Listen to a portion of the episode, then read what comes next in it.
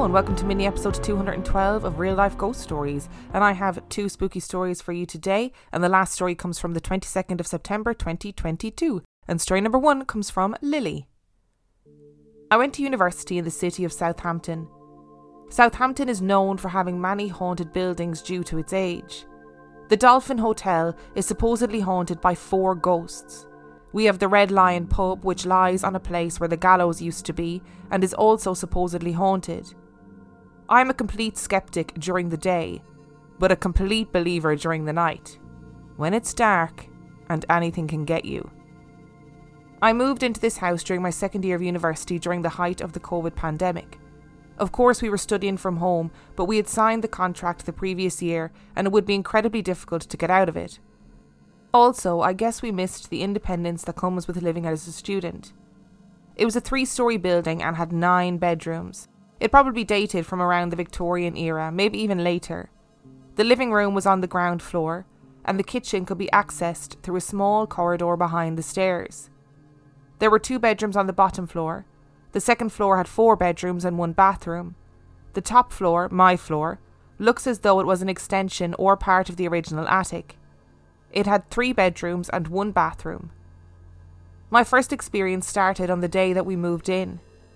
I lived close to the city where I would be moving to, so I was chosen out of my flatmates to collect the keys so we could move in. Two of my flatmates would be moving in later that day, so I had to go over to the house and stay there until they arrived so they could get into the house. The first thing I felt after collecting the keys was a deep sense of dread.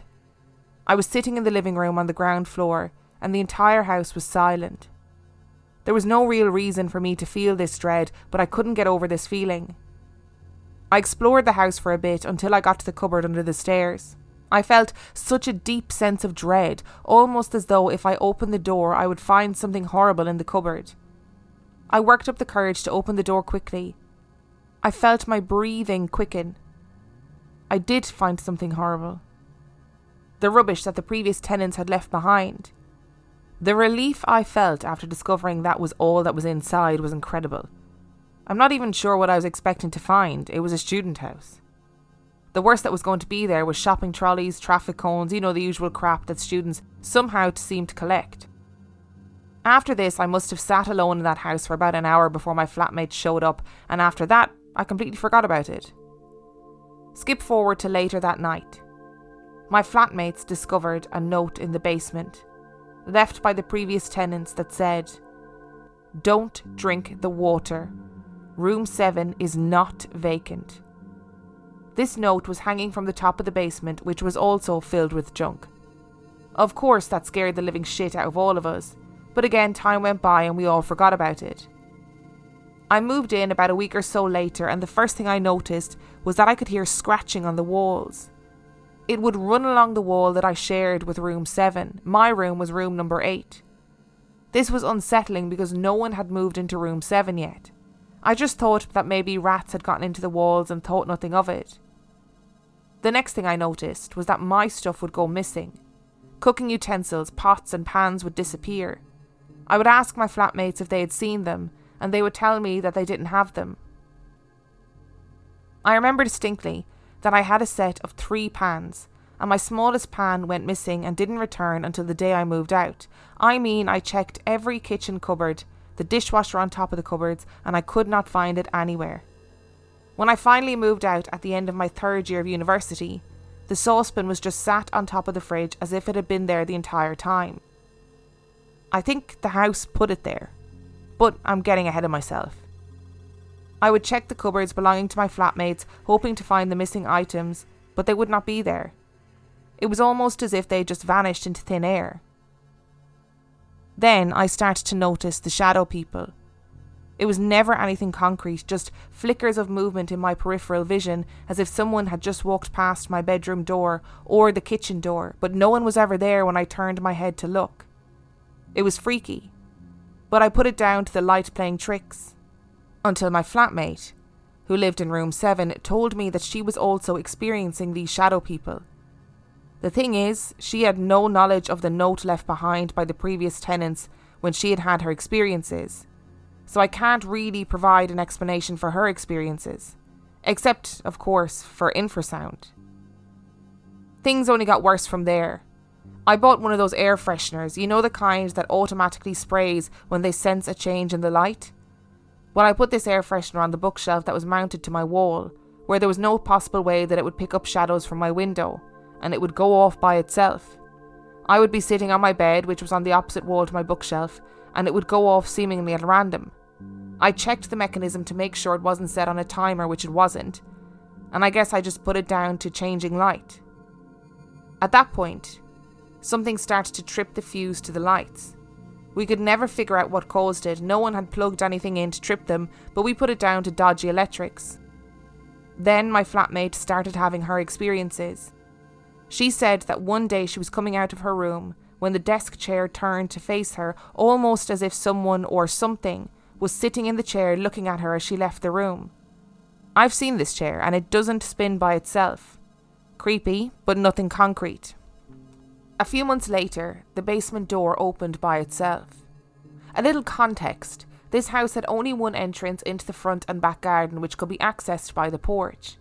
The basement could not be accessed from inside the house, but it instead opened from the outside. We had lost the keys to the basement, but had ensured that it was locked for the last time we had opened it. I can't explain how, but the basement door somehow opened by itself. Not one of us had the keys to open it.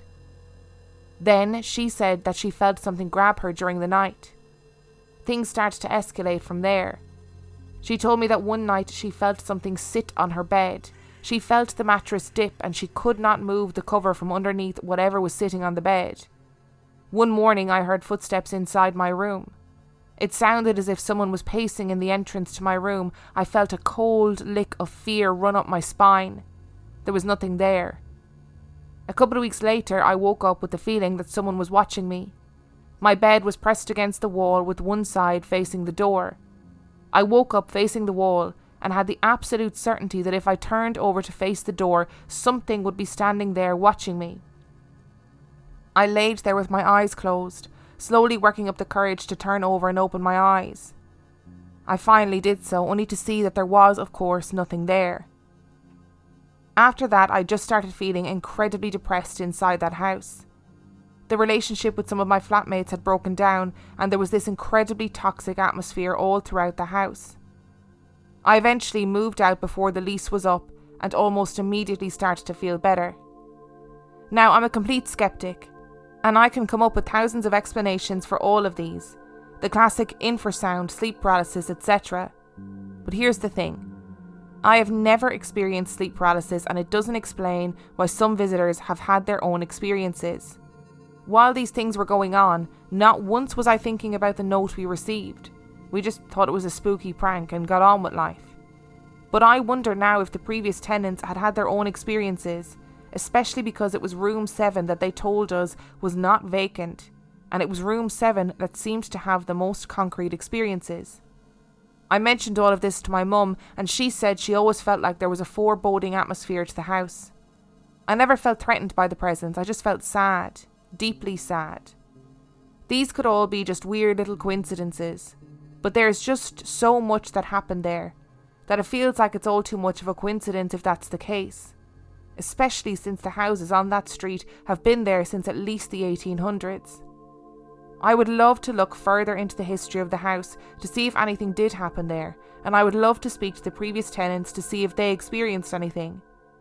I'm now in my final year of university and I have moved into a new flat, and I'm so glad to say that it doesn't appear to be haunted at the moment, and I'm doing much better now. Well, Lily, first of all, I would like to say that I am glad you are living in a new house and you are much happier there because let me tell you, there is nothing worse than being in a house that feels toxic or in a house that loads of people that you're not getting on with because that that is not cool. Not cool at all. It's interesting that kind of the minute you went into the house, you had that feeling of mis of like dread, not misery, it was dread that you said you felt. And I wonder if like that was being in a new place or you know, I'm not obviously not trying to patronize your feelings, you know what I mean? But I'm just trying to get my head around it really.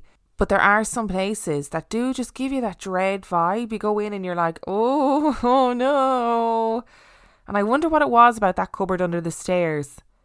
um, that gave you that feeling of dread. Like I know, obviously, your your the old tenant's rubbish is enough to give anybody a feeling of dread. But like, was it a different room previously? Did something happen in there? And I and I honestly, if I was in the basement and I found that note that said "Don't drink the water," and room seven is not vacant, and I had already had that feeling of dread, you would you wouldn't even turn around and my bags would pa- be packed and I'd be walking out the door. That'd be the last thing you'd see of me. One second I'd be standing beside you looking at this note. The next second you'll just see the door, the front door closing. My bedroom's empty. I've vacated the building. I am out. And when you're a student as well, right? I'm going to say this because I was when I was reading this and I got to the bit where you said about your small pot going missing. My friend always says he has this saying where he's like, as useful as a small pot or as handy as a small pot. You know what I mean? And uh, just to just to sum up, you know how incredibly handy a small pot is. And when you're a student, you spend a lot of time eating things like instant noodles. You know, and a small pot is is a thing of glory, and it's not something to be misplaced. And I wonder with these big big old haunted houses or small haunted houses, where do these things go when they disappear? Where do they go? Where do they go? Is there like a room of requirement within that house somewhere where all of this lost shit is? You know what I mean? Or do they just get sucked into the ether and there they just float around in oblivion for for a couple of months until you move out. Like I don't know where all these things go to.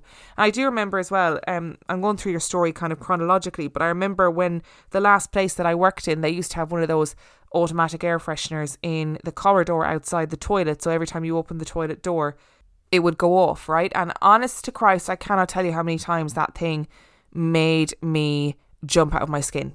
They are so scary when they go off when you're least expecting it. And there's no way I'd have that in my bedroom. You're a very brave person for having it in the bedroom. You know what happened? What happened in room number seven? What happened in there?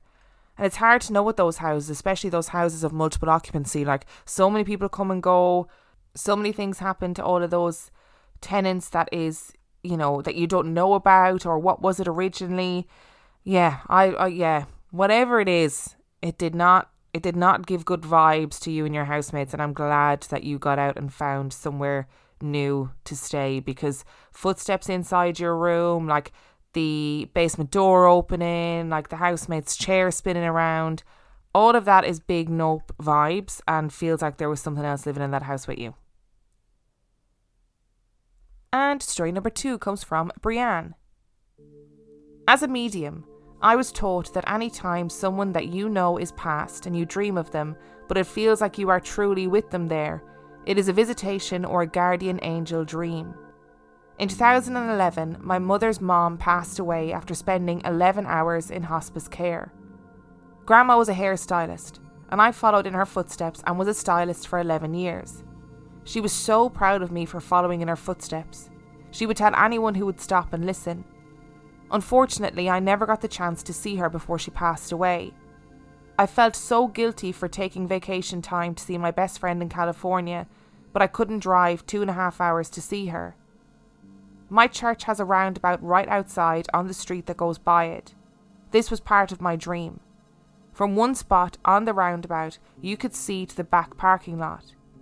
In my dream, I was in an older car, one that I never owned. I could see to the back lot and saw my grandma get out of a car and walk into the church. I was thinking to myself, does she know? Do I have to tell her she is dead? A few moments later, she walked over to me. I rolled the window down and asked meekly, Do you know? She replied, Yes, they told me inside. From this point, I lost it in my dream.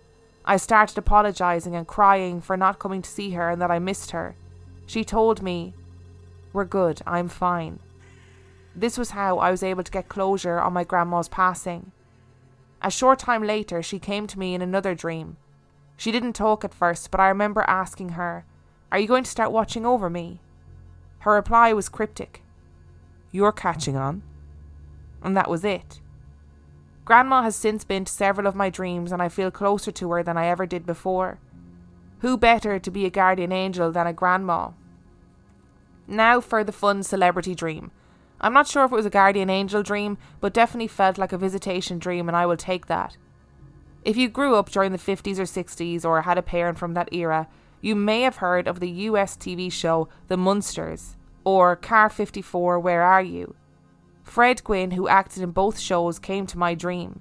He had the body of Herman, the character from The Munsters, but his normal head. He picked me up and hugged me in a tight squeeze, like that of someone who missed you dearly. I knew he attended Harvard University, and in the dream, I asked how it was to attend there.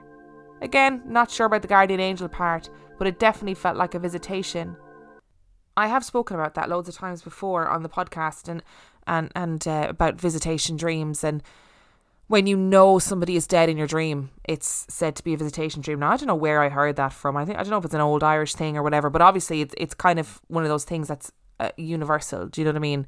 Um, if people are, are interested in in the spiritual side of things and guardian angels and all that jam, I definitely think that these guardian angel dreams or visitation dreams, there's such a beauty to them.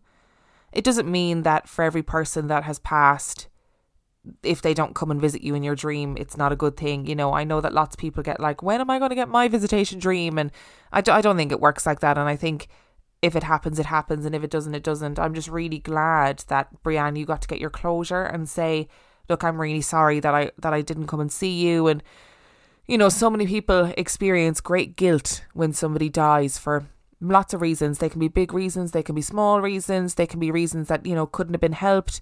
It just depends on the situation. Um, and guilt, I think, is a really difficult emotion because it's it's kind of pointless. You know, it's it, especially in situations like this.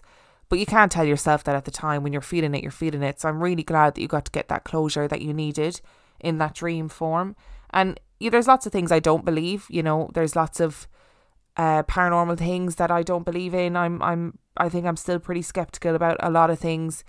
But visitation dreams, because of the fact that they can really change somebody's mindset and really make somebody feel at peace and gain closure, I totally believe in them. And I I wouldn't say no to a celebrity visitation dream. I'm just putting it out there, okay? So good good dead celebrity if you're listening, come and give me a visitation dream. I'd find it very entertaining. Okay, thank you. Uh, thank you so much for listening to today's episode. Thank you to Lily and Brianne for sending in your stories. Remember, the last story came from the 22nd of September 2022. And if you would like to send in your story, you can do so by emailing it to real life ghost stories podcast at gmail.com. You can also check out the website real life ghost stories podcast.com. And if you are desperate for extra content, you can sign up to patreon.com forward slash real life ghost stories, where for $5 a month or $2 a month, you get access to heaps of extra content, as well as every single main and mini episode completely ad free. And on that note, I shall see you next time.